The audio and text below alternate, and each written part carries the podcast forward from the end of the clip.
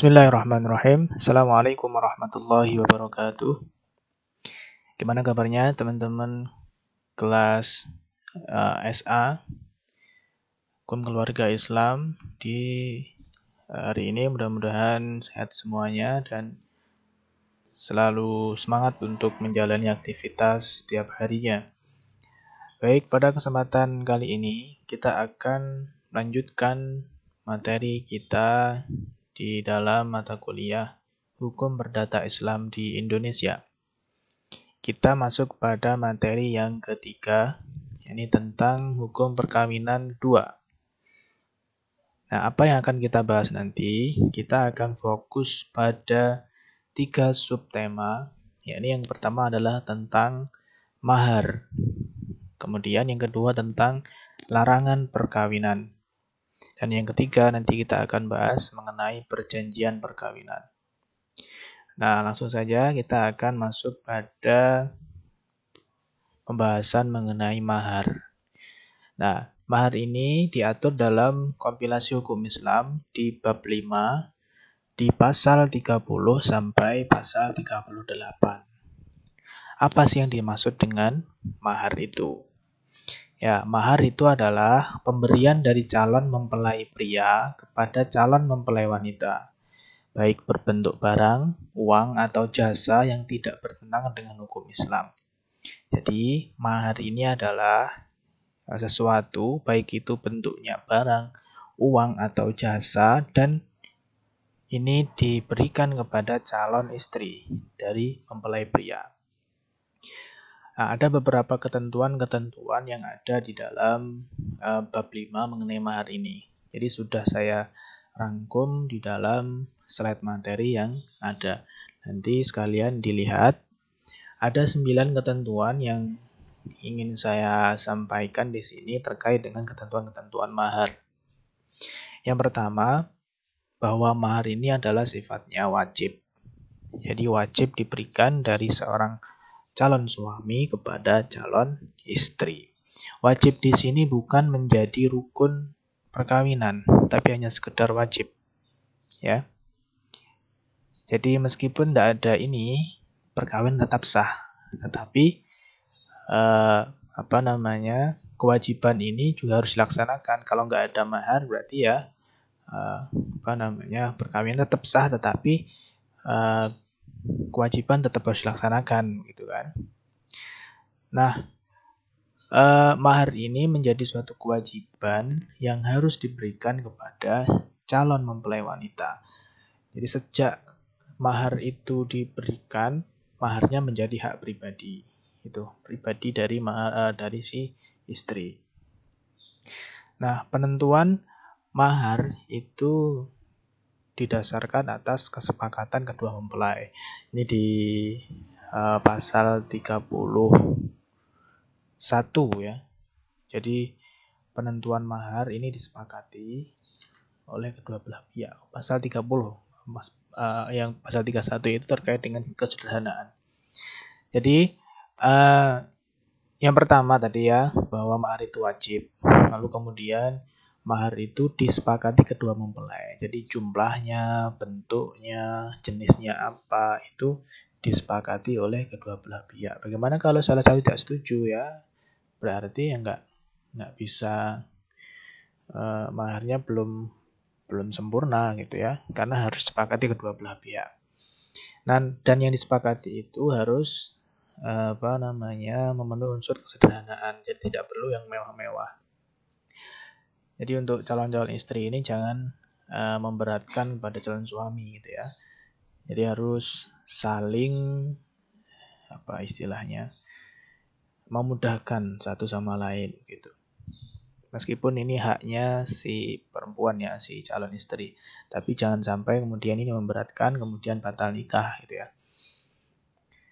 Oke, itu yang ketiga ya, kesederhanaan. Jadi mahal ini tidak harus mewah, cukup dengan uh, yang sederhana-sederhana saja dan tidak memberatkan kedua belah pihak. Lalu uh, yang keempat, uh, mahar ini boleh diberikan secara tunai atau bisa dicicil atau ditangguhkan. Jadi mahar ini boleh diberikan secara tunai juga boleh ditangguhkan. tetapi harus dilunasi gitu. Kemudian bagaimana kalau salah sebut mahar? Jadi kalau uh, ada kelalaian atau kesalahan dalam menyebut jenis dan jumlah mahar waktu akad nikah itu tidak membatalkan pernikahan. Jadi meskipun salah sebut uh, jenisnya, bentuknya, jumlahnya berapa dan sebagainya itu tidak membatalkan pernikahan. Kemudian bagaimana kalau mahar itu atau kalau pernikahan itu terputus atau terjadi talak tapi qabla duhul. Ya, jika terjadi talak qabla duhul, maka mahar ini dibayar setengah gitu ya. Dan istri ini juga harus mengembalikan setengah kalau kalau sudah diberikan penuh ya. Kalau diberikan penuh berarti kalau ditalak qabla duhul berarti harus dikembalikan setengah. Kemudian bagaimana kalau maharnya hilang? Jika mahar hilang, dapat diganti dengan barang atau jenis lain yang sepadan atau senilai. Jadi kalau maharnya ini hilang, ya bisa diganti dengan yang lain. Yang penting asasnya adalah disepakati kedua kedua belah pihak. Gitu. Kemudian bagaimana kalau maharnya cacat atau kurang baik? Nah, kalau istrinya itu menerima kecacatan mahar tersebut, maka nggak jadi masalah. Yang jadi masalah kalau istrinya nggak mau, harus harus yang sempurna, harus yang perfect, maka ya harus diganti, itu harus dicarikan yang perfect atau yang sempurna. Kemudian hak istri, jadi mahar ini adalah hak istri. Tapi tidak menutup kemungkinan kemudian mahar ini dimanfaatkan untuk keperluan keperluan bersama. Bahkan dianjurkan ini. Ada salah satu uh, dawuhnya Yai Maimun ya, Yai Maimun Zubair bahwa kalau bisa uh, mahar ini diberikan yang bagus, ya berupa uang atau apa, kemudian dijadikan modal untuk usaha. Nah, itu lebih bagus. Jadi usahanya akan jadi barokah. Ya. Ini bagi yang belum menikah dan merencanakan untuk menikah, nanti direncanakan seperti itu. Jadi maharnya yang banyak, lalu kemudian dijadikan sebagai modal usaha atau apa gitu. Baik, ini terkait dengan mahar. Nanti bisa dibaca di KHI bab 5 eh, pasal 30 sampai pasal 38. Nah, mungkin nanti ada beberapa pertanyaan-pertanyaan yang muncul ya terkait dengan mahar ini. Apakah boleh kemudian mahar itu berupa bacaan ayat suci Al-Quran atau mahar berupa hafalan dan sebagainya. Nah, nanti bisa didiskusikan lebih lanjut. Kita lanjut pada sebab yang kedua terkait dengan larangan perkawinan. Nah, larangan perkawinan ini di KHI di dalam bab 6 di pasal 39 sampai pasal 44. Ya, pada intinya larangan perkawinan ini ya terkait dengan mahram. Mahram itu apa? Mahram itu orang yang haram untuk dinikah. Kebanyakan biasanya orang menyebut muhrim, padahal yang benar yang benar adalah mahram. Kalau muhrim itu orang yang sedang berikhram, yang mau melaksanakan haji atau umrah. Sedangkan mahram di sini adalah orang yang haram untuk dinikah. Jadi yang benar adalah mahram. Nah, uh, larangan perkawinan ini terkait dengan mahram ini orang-orang yang tidak boleh dinikahi. Ada dua klasifikasi. Yang pertama adalah mahram yang mu'abad, ada mahram yang ghairu mu'abad. Mu'abad itu apa? Jadi mahram ini sifatnya adalah abadi. Jadi selamanya menjadi mahram, menjadi haram dinikah ada tiga golongan. Yang pertama karena uh, nasab, kemudian uh, semenda, semenda itu karena sebab pernikahan, kemudian ada susuan atau rodoah. Gitu. Nah kalau uh, mahram mu'abad yang terkait dengan nasab itu ya uh, ibu, kemudian anak, perempuan, ya, cucu, bibi, keponakan, nah, itu masuk pada mahram-mahram yang mu'abad. Selamanya tidak boleh dinikah. Kemudian yang semenda atau pernikahan, ya ibu mertua, kemudian menantu, kemudian ibu tiri, dan anak tiri, nah itu haram untuk dinikahi. Lalu uh, karena susuan, susuan ini rodoah, ya. Ya ibu, ibu, maksudnya ibu yang menyusui itu, kemudian saudara sesusuan, kemudian nenek dari ibu susuan, bibi dari ibu susuan dan sebagainya itu masuk dalam mahram abad. Itu jadi selamanya tidak boleh dinikahi. Begitu.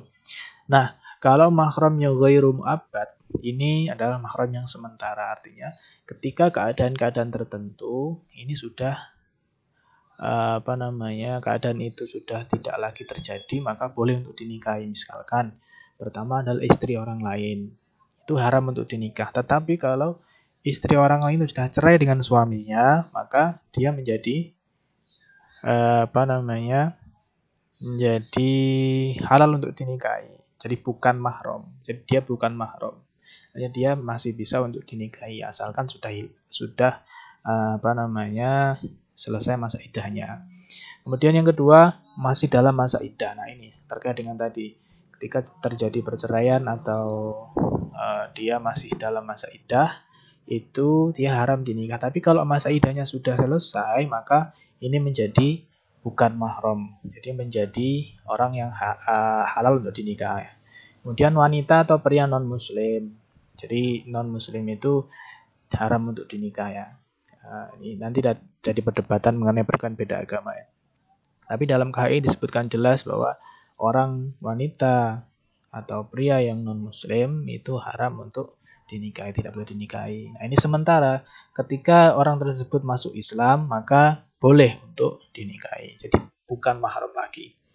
Kemudian eh, mantan istri yang sudah ditalak tiga ya ini kalau e, mantan istrinya yang sudah ditalak tiga itu nggak boleh dinikahi lagi kecuali dia menikah dengan orang lain dan cerai nah, dengan orang tersebut dengan suaminya yang kedua itu baru kemudian bisa dinikahi lagi kemudian saudara ipar saudara ipar ini jadi mahram yang ghairum abad jadi ketika misalkan Uh, sudah tidak jadi sudah tidak menjadi saudara ipar berarti boleh untuk dinikah. Artinya kalau ada dua orang perempuan misalkan, dia nikah dengan kakaknya. Nah, ketika masih sah menjadi istri kakaknya, maka dia tidak boleh menikahi adiknya. Tapi kalau dia sudah cerai dengan kakaknya, maka dia boleh menikahi adiknya begitu. Cerai dalam arti ya putusnya perkawinan ya bisa dengan cerai, mati, cerai gugat dan sebagainya. Nah, itu terkait dengan larangan perkawinan.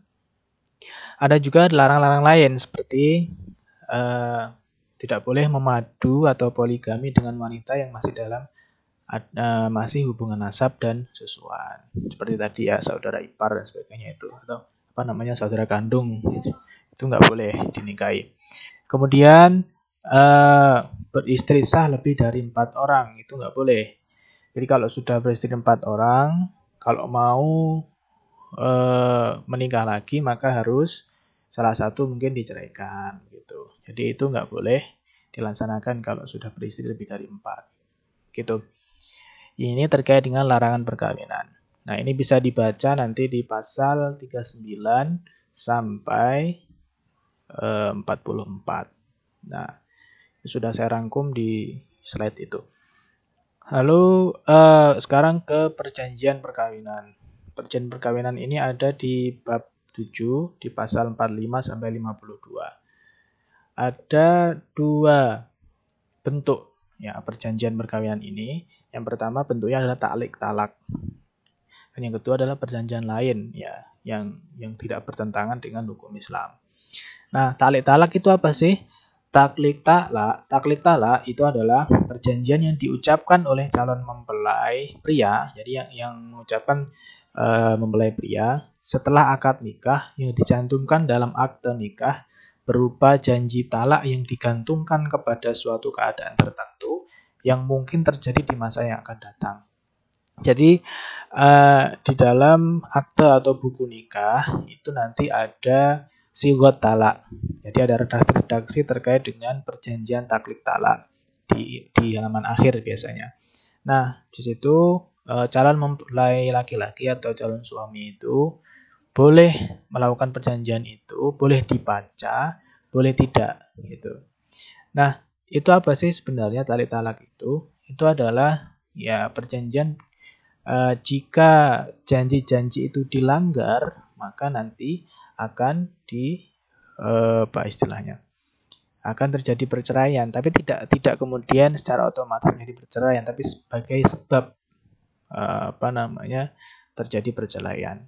Tetap nanti kalau mungkin atau umpama melanggar janji janji di talak taklik talak itu, maka tetap harus apa, mendaftarkan atau perceraian itu harus melalui peradilan agama atau pengadilan agama gitu. Kemudian bisa dengan perjanjian lain ya. Ini biasanya yang terkait dengan eh, apa, harta benda dan sebagainya itu.